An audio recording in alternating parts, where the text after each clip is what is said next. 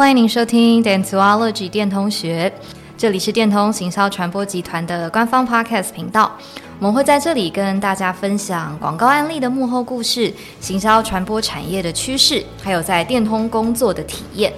那我们这一集的单元呢，叫做“人才电到电”。我们会跟大家聊聊我们电通员工其实卧虎藏龙，每个人都有很丰富的职涯的历程，还要跟大家分享电通在人才培育上面的一些计划跟作为。那我们今天非常荣幸能够邀请到我们呃有非常丰富行销经验的这个专家 Julia 朱芳怡，我们欢迎 Julia。大家好，我是 Julia。其实 Julia 她不止在台湾有很丰富的工作经验，她其实呢之前在日本电通还有上海电通呢都曾经待过。那我们先请 Julia 稍微自我介绍一下，就是你的大概职涯的历程。嗯，好，呃，我是 Julia，那我现在是在集团内的 Isobar 担任策略副总。那一开始加入电通这个大家庭，其实是从日本的电通总公司开始，那一路在东京。名古屋电通，后来被公司外派到中国的上海，然后再回到东京。那两年前呢，我决定离开总公司就辞职，然后回到台湾。但是我实在是太喜欢电通这个大家庭了，所以回来之后我又加入了电通集团。哇，那你是电通宝宝哎！我是电通宝宝，对，一路都是在电通成长。那我现在主要负责的话，就是除了行销传播策略、品牌策略，然后还有之前在日本的时候，可能有做过一些产品开发，或是现在比较大家很夯的这个 business transformation BX 领域的一些工作，有这方面的经验。所以其实等于是一离开学校，一入行就在电通嘛。对，因为当时日本他们的这个呃入职的手续其实跟一般其他国家不太一样，他们会有一个大家一起考试的这样的一个环节，每个公司你都要自己去考。那当时电通的话，我那一届是有两万个人去考，两万个，对，然后取两百个。哦天哪，录取率很低，很低，所以我经常都会跟人家开玩笑说，我我其实是经过女团筛选出来的人。我觉得比女团筛选还要厉害，真的很优秀。所以你是以前大学就是读这方面的嘛？怎么会想要进入行销产业？嗯，其实我大学读的是外文，我是念英文跟日文双主修，那是后来研究所才去念行销相关的。对，那我其实最一开始会想要进入行销产业，可以回溯到很久以前啦，因为小时候我就是电视儿童，然后很喜欢看广告。就是广告有广告歌啊，小时候经常有广告歌，我就不讲什么广告歌啦，因为这样会透露我的年纪。对，那其实当时就是经常会听广告歌，觉得觉得说，哎，这个十五秒或是三十秒很短的一个时间内，你要让人家去记得你的品牌想要说什么讯息，然后甚至是去让你影响说你想要购买这个产品。我觉得这么短时间内可以发生这件事情，是一件很有魔力的事。那就开始对呃行销传播，应该那时候小时候大家也不知道这件事情，就有广告这是件很有趣的。事情，那后来其实真的起心动念，觉得说我要做这件事情的时候，是我在大学的时候，我就是非常沉迷于看日剧。然后那时候有一部日剧叫做《恋爱的力量》吧，在日本念书嘛的，那时候还在台湾念书的时候，哦、对对对，叫《恋の力》啦，然后是提真一跟深津绘里演的。然后他那个内容就是在于说，有一个呃本来是在大的广告公司工作的人，然后他跟公司人起争执，就自己出来开了一个小的广告公司。那其实每一集都会。有用一个一个案例，就等于像一个职人剧，对，像职人剧这样子。那他就是他们的团队会去解决客户给到他们的一些行销上面的课题，他们用各种创意、跟热情、跟执行力去完成这些事情。当然，恋情的走向也很重要，但是我真的受到感动的其实是他们团队的那种力量。那时候我听了就想说，我就是要做这份工作。我就是要进入广告公司，被感动到，就是被感动到。我觉得它可以是一个造梦的地方，因为他们就用各种不同的创意力跟执行力去完成一个一个困难的挑战。而且后来，其实我进入电通之后，有才知道说，原来那部戏的原型是真的一位从电通离职去开公司的人，所以是真实，是真实故事改编。哇，所以其实因为电通啊，在日本就规模跟影响力都非常非常的大。然后像你刚刚说，竞争很激烈嘛，这么多人考进去，所以我想那个时候压力应该也蛮大的。那你刚入职的时候，有没有什么让你觉得不管是挫折呀，或什么糗事，作为一个新鲜人进入一个这么庞大的大公司？嗯、呃，当时其实也有发生蛮多，算也算是糗事嘛。我觉得是比较困难的地方，嗯、因为毕竟我其实是去日本三年之后就进去那个电通，那你的日文当然也没有跟日本人一样好，而且在日文这个体系里面，可能大家多多少少都知道有敬语这件事情，嗯、然后又再加上说是商用日语的时候，它就是一个大魔王的加成。因为像我们讲商用日语的敬语里面，它其实还有分谦让语跟尊敬语。他都是要表达敬意这件事情，但是比如说尊敬语就是对对方，你你在做这件事，你当主语的时候，我要讲你的时候是用尊敬语，那就我是在讲我自己在做的动作的时候，我就是谦让语。那他还有再更去细分说，外部的人电话打来的时候，跟内部的人电话打来的时候，同样一件事情要讲不一样的内容。比如说是内部的人打电话来的时候，我接起来我就要说お疲れ様です，你辛苦了。但是外部打来的时候，你就要说お世话になっております。一直承蒙您照顾，是完全不一样的体系。那对我一个外国人来讲，这是一件很困难的事。那再加上接电话这件事情，因为它不是 face to face 的时候，其实会增加你的一些紧张感。那当时我被分配到我们的部门之后，有一次我就接了一通电话，然后那个电话其实是子公司的人打来 的。但是因为他子公司是在外部，所以他到底算内部还是外部呢？我一开始就有点慌掉了。他打来的时候，你也不知道他是哪一个对对对对地方的人。没错，然后我接起来之后，他就跟我说他是某某某子公司的谁谁谁。那其实日本人的姓氏有很多都很难，我根本就不知道那个姓氏是怎么，到底是哪一个字这样。嗯、所以当时我可能就重复问了他好几次他的姓，而且对他是应该要用内部敬语，但是我用的是外部敬语，然后他就生气了，他就问我说。你叫什么名字？你是新入员工吗？你的师傅是谁？你这样怎么代表电通去面对客户呢？所以不对啊，所以他有分级嘛？比如说外部敬语是最尊敬的，然后一层一层下来，对对对对对，所以你只是用了一个更高等级的敬语在跟他对话。对，但是对于他来说，他就觉得说你用错敬语。呃，方式不对，方式不对，所以对于一个呃电通的专业人士来讲，不应该发生这样的错误。那我当时虽然有去跟他解释说，哎，其实我是外国人，然后我是新入社员，其实我还没有很宽容一点。对对对，那但是对他来讲，他觉得说没有，今天不管你是什么人，你只要是背着电通的这个名牌，哦、你就是电通人，标准好 高非常非常，压力很大，对，压力很大。但当时呢，其实我就是还是得必须在这个里面做很多努力。那其实是跟呃一般的日本人要比他们做出更多更多的努力，才能够去跟上他们的这个职场的环境。所以你有什么具体的方式克服？呃，当时像这个情况的时候呢，因为其实会打我那一支内线电话的人，就是会打到我的座机的，其实人是固定的，比如说是某某某客户、某某某部门的人，他们会打来。后来我就开始做记录。就每个都写下来，每个写下来，什么哪一个部门的谁谁谁，他通常会找谁？那如果他找的这个人不在的时候，他会希望什么方式去回应给他？那我有这个记录之后，其实我就可以比较从容去面对这些电话。我只要去在那些除了这个 list 以外的电话认真接就好了。就每个情境都要先沙盘推演一下，要先做准备。对。但我觉得这也反映出日本文化上面的一个特色，就是他们非常重视细节，对，非常要面面俱到，每个部分都要做到很精致。那我想这个可能也会反映在工作上，他们做生意的方式也是如此。那其实之前日本电通的战略规划师，他有出一本关于市场调查的书。那最近的中文版也已经上市了。Julia 其实就是负责这个书的兼修教育工作。所以我想，Julia，你对于日本人这种很擅长围观洞察的这种特质，你有没有什么样的观察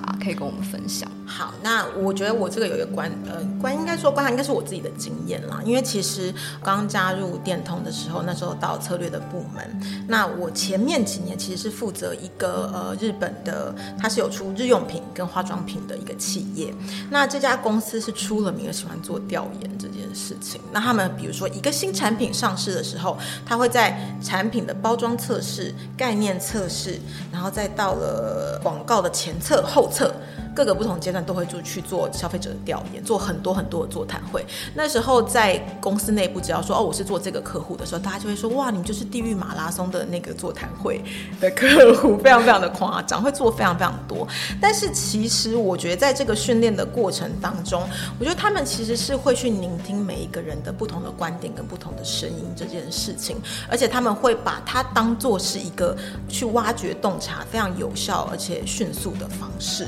因为其实后来我们在那个里面学到了一个经验是，你会学习怎么样去挖出别人内心在想些什么。你可能有时候问一个问题只是问很表层的，那为什么他背后会有这样的想法？我们会一步一步的去推演去问这些内容。那其实，在做这个客户的时候，当时我们有非常多后来大卖的一些案例，都是在这个座谈会上面，消费者不经意的说出的一句话，我们把它 note 起来之后，然后把它的精华截取出来，转换成一个非常漂亮的文案。那甚至是后来我们有一些案子是常卖产品，就是卖了十几年，就是因为当时的那个消费者他们自己不经意讲出来的那句话。我觉得确实很不容易，在做访谈，有时候可能有些人就是神话一哥一姐，你怎么问他就不想讲，或者是给你一些很。很表浅或很敷衍的答案，我觉得这就是一门功夫啦。你怎么样去挖那个他们内心真正的想法，然后做到可能甚至比他提前一步，你就能够预测到他的这些需求，真的非常非常的不容易。所以我相信 Julia 也把在日本的这套 know how 带回台湾来，在现在的这个公司跟部门做更好的应用。对，那我想你回台湾工作其实也是最近这两年的事情，对，还不到两年。对，哦，这其实也是蛮近期的。那等于是你在回台湾之前，在日本、在上海都有工作经验。你怎么样看？就是这三个地方的，不管是职场规则啦，或是沟通方式，或人际关系上，你自己觉得有没有什么样的差异？特别明显的？呃，特别明显的，我可能会觉得日本。跟台湾、上海最不一样的地方是在于说，因为本身日本他们公司文化跟公司的架构结构基本上就是跟上海。跟台湾其实是完全不一样的，因为虽然说这几年以来已经开始有比较多元的雇佣方式，但是大部分的日本的企业，特别是电通，都还是终身雇佣制的。日本电通，嗯，那在这样的情况之下，很多员工他们是一入职，一毕业之后进入电通，就一直待到退休才会离开，所以大家对于这个公司文化的认同感、归属感跟向心力，我觉得跟。台湾跟上海会比较不一样，因为其实台湾跟上海这边都还是会，大家会透过呃你去转职，跳到客户端也好，或是到别的 FOA 代理商也好，他会透过这样的方式让自己去学习更多的职能的技能，比较多人才对，比较多人才流通。那其实日本电通它是比较少的，但是也是因为这样，我们的向心力跟团队的那个凝聚能力，我觉得是跟其他的市场比较不一样的地方。我想这可能跟你入职的方式也有关。当你就是挤破头，好不容易挤进那个宅门，当然会觉得哦，我可能就是只要在这边有好的机会，我就应该就是继续做下去，去累积自己的实力跟作品这样子。但我想回过头来看啦，就是不管是在日本或是上海，这些算是呃台湾以外的工作经历，对于一个那个时候刚出社会的一个新鲜人，啊，慢慢慢慢变成一个这么成熟、能够独当一面的专业工作者，应该给你很多的滋养、跟学习、跟成长。你觉得对你来讲，这段经历给你最大的改变在哪里？嗯、呃，我觉得给我最大的改变，应该说，我觉得是对我来说是一个最大的礼物吧。我觉得是。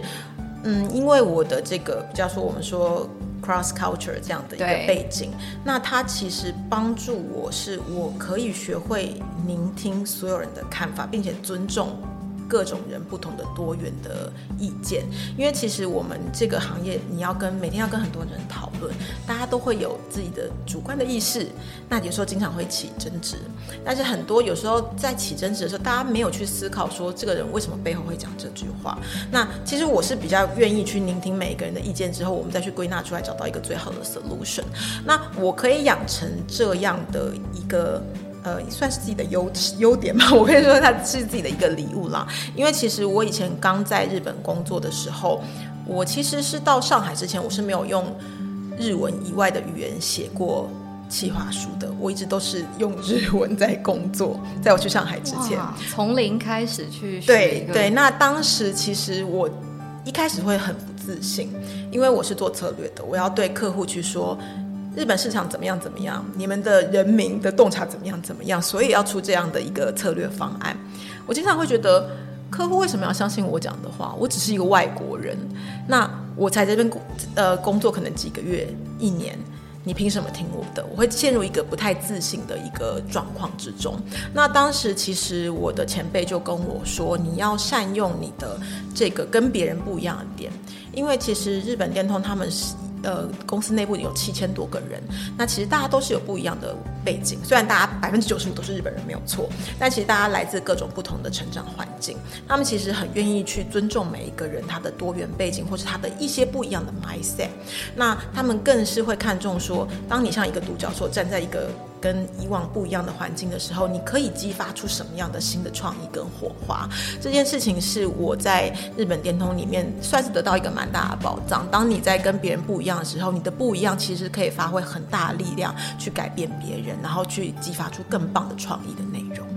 我觉得很多时候这种。自己的不自信跟担心，那都是自己心里面的障碍，或者别人看你觉得这个是你最大的优势。但当我们可能很努力想要去 fit in 一个环境的时候，你就会把自己的不一样变成是一种弱势，就是心态上面的转换，我觉得是最难的。嗯嗯、但就是也很恭喜 Julia 跨越了这个障碍之后，感觉不管到哪一个地方，现在都能够很轻松自在的去面对那些呃不同的文化也好，不同的工作环境，嗯、找到一套。属于你自己的生存之道。嗯嗯嗯嗯。哦，那我想，其实最近几年，不管是电通或是很多的国际企业，都很重视人才的海外培养这件事情，希望可以把公司里面优秀的这些年轻人啊，让他们有机会到不管是不同的品牌部门去历历练，或者是呢有机会到这个海外的分公司去做一些交流跟学习。就像你说的，到国外去，你站在一个不一样的视角，看到不一样的事情，然后也让自己变得更有弹性。性，那电通其实有推出像这样子的计划，叫做直流点。那茱莉亚以一个前辈的身份，对于想要去从事这些海外交流计划，但心里面可能也会担心、害怕、不知所措，你会想要给他们什么样的建议，可以让自己做好准备？应该具有什么样的 mindset？嗯嗯，呃，我觉得如果你今天在电通集团里面，不管你现在有意无意，都把你的这个意识先拉起来，因为我觉得电通的资源真的是非常非常丰富的一个集团，我们在全球都有据点。那在同样的，即使是在这个集团里面，我们有各种除了我们所谓的创意策略。业务这些以外，有更多更多的包含这些 technology，然后可能甚至是 PR、entertainment 这些资源。我觉得它是一个非常好的可以学习，而且可以去吸收很多养分的地方。那当然，如果大家有想要去的话，可能还是先找到目标，说你可能想要去哪里。